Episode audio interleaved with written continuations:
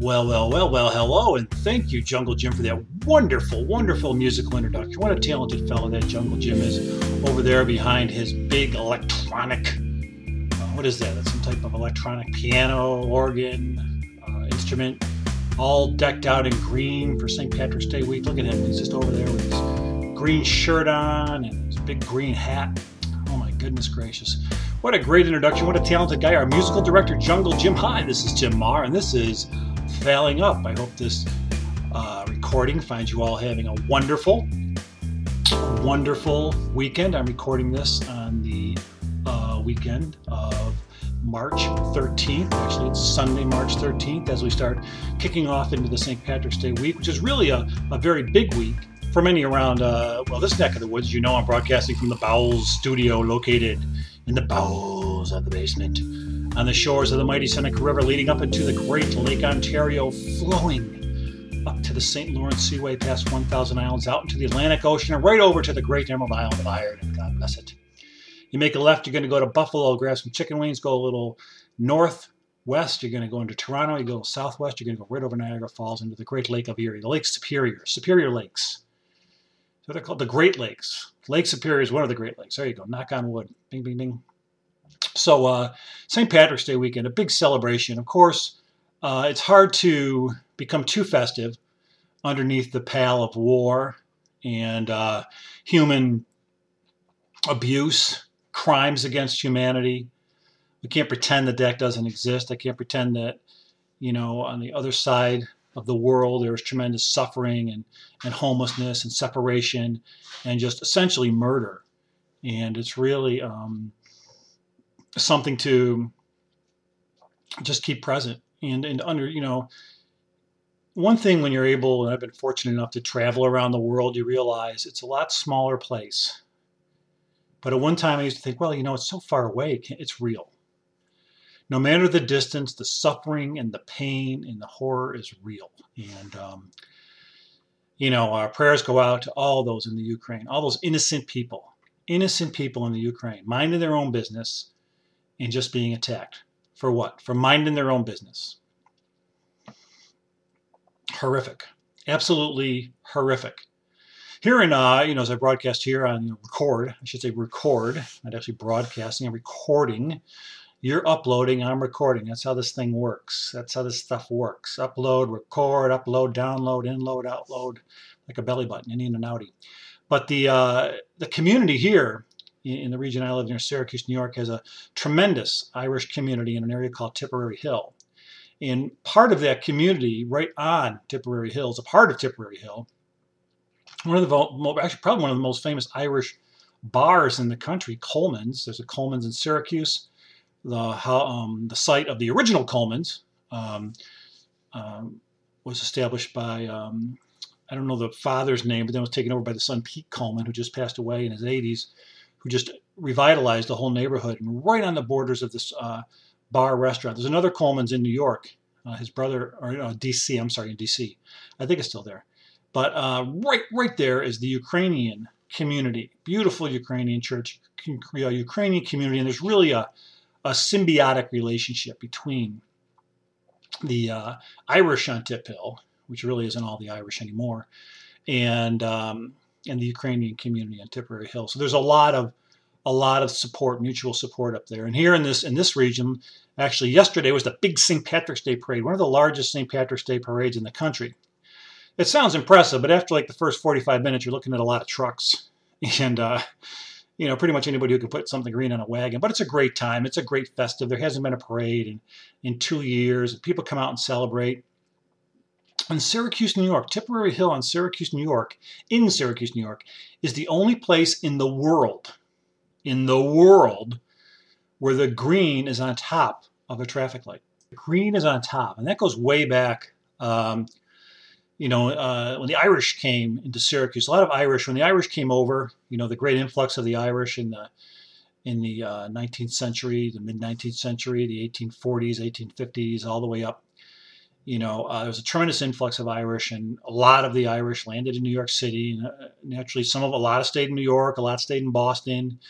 Uh, many came up northeast uh, because at that time this region was a very prominent industrial region, and there were salt mines, and there was the Erie Canal, and so it was a lot of work. And so the Irish came up here, and originally they formed in a place called Liverpool, New York, because that was where all the salt was being, uh, I guess, mined or dug up, whatever you do with salt. That's why they call Syracuse the Salt City. Imagine that. And um, and eventually, uh, it, the population moved to an area called Tipperary Hill, and it was named Tipperary Hill. And uh, a great, tremendous amount of the influx came from County Tipperary. My relatives, my my uh, great grandparents, came from County Tipperary, and the Mars, M-E-A-G-H-E-R, uh, and many others came from County Tipperary. So they formed Tipperary Hill, became like the the Irish section and way back in the day, you had two parts of you had the St. Patrick's side of Tipperary Hill, and you had the St. Bridget's side of Tipperary Hill. It was, it was a much larger community. Now it's more shrunken uh, into what they consider Tipperary Hill. It's more uh, revolving around some landmarks, but it's still a great, you know, traditional area. And uh, but for the longest time, the you know the red was on top, and this group of I think it was fellas actually would go out and they would throw stones at the traffic light and break the red light on top, and they were called the stone throwers. And the stone throwers would go out and they would break the traffic light. Every time it was fixed, they would go out and break it again. Eventually, the city seceded, gave up, and said, hey, okay, green on the top. And it's the only traffic light in the world where green is on the top. And that's uh, the, uh, the crossroads of Tipperary Hill. And there's a park there where the uh, Irish flag flies and the colors of Tipperary, which ironically seem to be the same colors of the Ukraine, are flying, the blue and yellow. And so um, it uh, it's a real, you know, uh, Irish kind of traditional area, and you have this Coleman's Bar restaurant, which is a really big, popular place. And uh, there's the oldest bar in Syracuse, Nibsy Ryan's up there, and there's many other little places and a lot of history up there. And if you go back in time, it's it's where a lot of um, the roots, not only for the region, but around, you know, there's a lot of uh, spread from that area, this little area on Tipperary Hill in uh, Syracuse, New York which is where which is where my family uh, is originally uh, ended up. My family ended up, and as we go through this uh, week of um, St. Patrick's Day celebrations, what I'd really like to do is, um, you know, t- tell a little bit about my history, my Irish history, and how my family came over, and the adventures that I have, but how important that that Irish um, heritage is, and not the Irish heritage of of drinking as many beers as you can, or getting as drunk as you can, or, or that kind of stuff because the, the, the, Irish were known for that, and that's kind of a very simplistic, uh, insulting kind of um, way to look at the culture of the Irish. The Irish are writers and politicians and poets, uh, athletes and actors and artists and musicians. And I think to look at the depth of this culture that came over here uh, because of oppression, because of starvation, the relationships that were formed, forged because of that. And that's what I want to explore in the podcast this week leading up. Starting off, you know, with my family as we talk about Tipperary Hill in County Tipperary up in uh, Syracuse, New York, where the green is on top. You know, my great my great grandparents ended up in that area in the uh, late part, in the early part of the, the 20th century. Actually, I think they ended up there the late part of the 19th century. My family comes from a small farm in a place called Templemore, which is located in Tipperary, right at the base of Devil's Bit Mountain. Devil's Bit Mountain is um, in Tipperary, that's where a lot of the Mars are. My name is M A H A R. The original spelling is M E A G H E R. If you were to look up the name, and well, they don't have phone books anymore, but there's many variations of the name. The original name is M E A G H E R, pronounced Mar. So when they cross over on Ellis Island and you say Mar, however they uh, agent at that time decides to write it down is what your name becomes in America. So there's M-A-H-E-R, there's M-A-H-A-R, there's M-A-R-R, and there's M-E-A-G-H-E-R, the original spelling.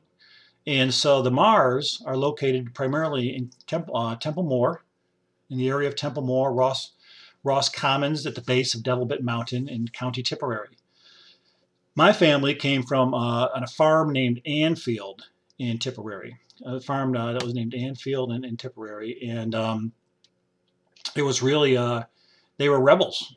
They were they were rebels and they were Fenians and they supported the the revolution in Ireland when the when the uh, the treaty was taken to England and it was signed that not the entire country of Ireland would be free, but most of the country would, and then some province in the, sort, no, the north would still remain under English rule sparked a tremendous civil war in Ireland, which caused the death of Michael Collins.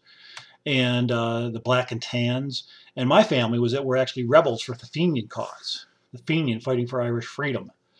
And um, some of my family members had to leave because you know they were Fenians. And one place you would end up is Van Diemen's Land, which was Australia. And they did end up in Australia of, their own accord. So some moved to Australia. Uh, one moved to America, and some stayed in Ireland on the farm Anfield. They were children of Philip Marr.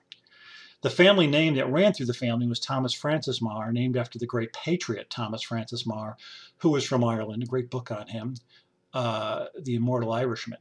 And Thomas Francis Meagher was a politician and a great spokesman and a, a rebel. And during the famine, and he was he was banned to uh, Van Diemen's Land, and then he um, escaped Van Diemen's Land, made his way to New York City, and long story short, became a Civil War hero because the Irish were, being recruited to the Civil War. And then he ended up as the governor of Montana, where he mysteriously drowned. And there's actually a statue of him this day. So his name was passed through the family. I don't think he's a direct relation. So my great grandfather, Thomas Francis Marr, and his wife, Bridget Marr, came over to the United States of America, leaving Anfield in County uh, Templemore, farm of Anfield. And they came here to the United States and they had three boys. The oldest boy was Thomas Francis Marr name passed on, Mahar. Second oldest was uh, Jeremiah Mahar, my grandfather. The third was James Mahar, my great uncle. And uh, my great grandparents moved to Tipperary Hill on Willis Ave, on Tipperary Hill on Willis Ave. But that was during the big TB, tuberculosis, you know, epidemic, and, you died if you got tuberculosis. You died today if you get it, but then you're really screwed. And they died. Bridget and Thomas died young, one at the age of 42, and one of believe it, one of 41 and one of 42. Left three boys orphaned, orphaned on Tipperary Hill. There was a uh, an orphanage right on the fringes of Tipperary Hill called the Providence House, and the building still stands there. It's a very ominous building. It now hosts uh, Catholic charities. It looks like something out of Hogwarts. Anonymous, uh, not a friendly building in Hogwarts. But my grandfather and his two brothers ran away. They ran away from the orphanage and ran back up to Tipperary Hill which was probably like a mile away, and they were raised by uh, friends from Ireland. And um, my grandfather married um, uh, a German woman on Tipperary Hill, and uh, he had uh, many children. He had about five daughters. He had two sons.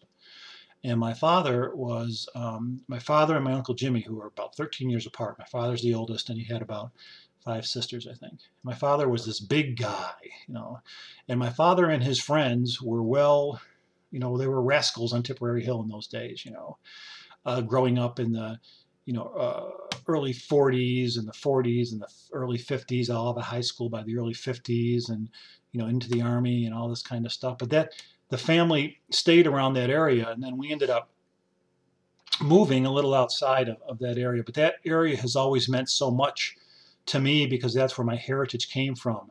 And on our honeymoon, my wife and I had the opportunity to go back to Ireland, go back to Templemore, go back to the farm on Anfield and meet my cousins, meet my great great great cousin, who was my great grandfather's niece, who would be my great cousin, and she spoke a little about that in the history, and it was really uh, really incredible to um, to really uh, be able to experience that, you know, to experience uh, that family. But but but through that all, uh, what was always you know, uh, instilled on us in St. Patrick's Day. Sure, there was the drinking and the green beer and all that kind of stuff when you're younger, and but it was always the music. Always the Irish music was playing in our house, and the, you know, the Irish um, decorations. You know, they weren't these big green tacky hats, but it was the music, and some of the reading, some of the great poets from Yeats, you know, to the uh, confusing James Joyce. And I think of the modern day wonderful Irish music that comes out today that has come out. You know, and you think over the last, you know, 40 years, some of this wonderful music that just came from Ireland. I mean, you think of the U2, you think of um, uh, the Waterboys and, and the Pogues, and some of these bands from Ireland are just incredible. You know, Van Morrison. And uh, that's what it's really all about. So, this celebration of St. Patrick's Day and the green is all about all of that heritage, you know, bubbling up once a year, bubbling up. I don't even think I ever had a corned beef sandwich when I was in Ireland, to be honest with you. I think I had some fish. I don't think we ever ate corned beef sandwich in Ireland. eat them over here, though. I remember talking one day to my cousin over there, and I said, you know, oh, you know, it's St. Patrick's. He goes, oh, you guys celebrating St. Patrick's Day over there, are you, Tim? You know, all the green beer and stuff. Oh my God, you guys drinking that? I think we're going to start doing it over here now, figuring out that there's money to be made doing that. You know, we're going to start doing it over here because there's some money to be made. Yeah, you guys, you know. So um, it really, uh, it really is um, uh, such a wonderful um, holiday, St. Patrick's Day, and it's really uh, uh, means a lot. So here we are kicking off St. Patrick's Day uh, week, and they had the big parade yesterday here. Huge, you know, big parade in the snowstorm, which it always is, and and the whole week on Tipperary Hill here will be celebrations and celebrations. And you know, the green beer truck came in last weekend, and they had the big Shamrock Run, and some people just you know take all of work off for the entire St. Patrick's Day holiday, and they'll uh, celebrate it. But as we move the week, I want to you know really talk about the lineage of you know my history and my relationship to to my Irish roots and how and how they always came back to help me.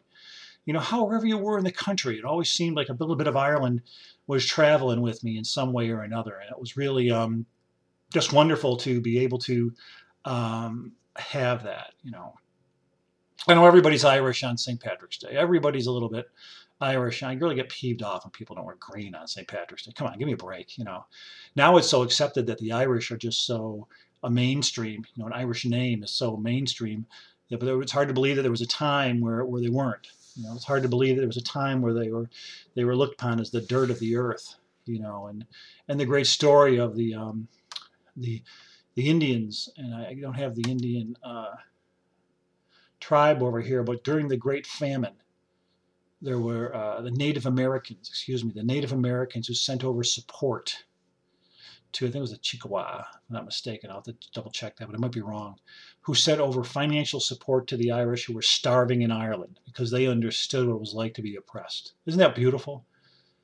They're over here being oppressed and having their country taken away from them. These beautiful Native Americans who, who relished and, and, and treated this land with so much respect and reverence, and they're watching it being destroyed and being stripped away and their customs being ripped out of their souls, and yet they are sending financial support, financial support in the 1800s, the mid 1800s, across the ocean to Ireland, which might as well be the moon at that time, to help these starving individuals who are actually being starved out of their country you know, the thing that got Thomas Francis Meagher all fired up back in the day was that while the Irish were starving, exports were going out of Waterford. Exports were going out of Waterford. It was a tactic. They were starving the Irish out of Ireland. Uh, but this hardy, this hardy folks with their whimsical humor and their mystical, blinking, glowing, sparkling in their eye, are always there. And I love the way, you know, you think of, I love the way, you know, many of the Irish who've influenced me have used humor over the years. Humor. Humor to deal with tragedy. Humor to deal with crisis. Humor to diffuse situations, but humor to put things into perspective. And not humor in a mocking way, but humor in a, in a storytelling way. Humor in a diffusing way. And in many ways, those are the gifts of the Irish. And all cultures have gifts. All cultures that come here have tremendous gifts and we only open up and learn. And I think I'm off my soapbox. But anyway, we're kicking off a wonderful, wonderful week of St. Patrick's Day, and we're going to be talking about some more. I can't wait to get into my story when I got down to New York City and how the great restaurant of Rosie O'Grady's on 7th Ave in New York City took me in. Took me in like a native son. But I hear Jungle Jim playing that music. I think it's time to get out of here. This is Failing Up, kicking off St. Patrick's Day week. I hope you're having a wonderful day on failing up. Take it away, Jungle Jim.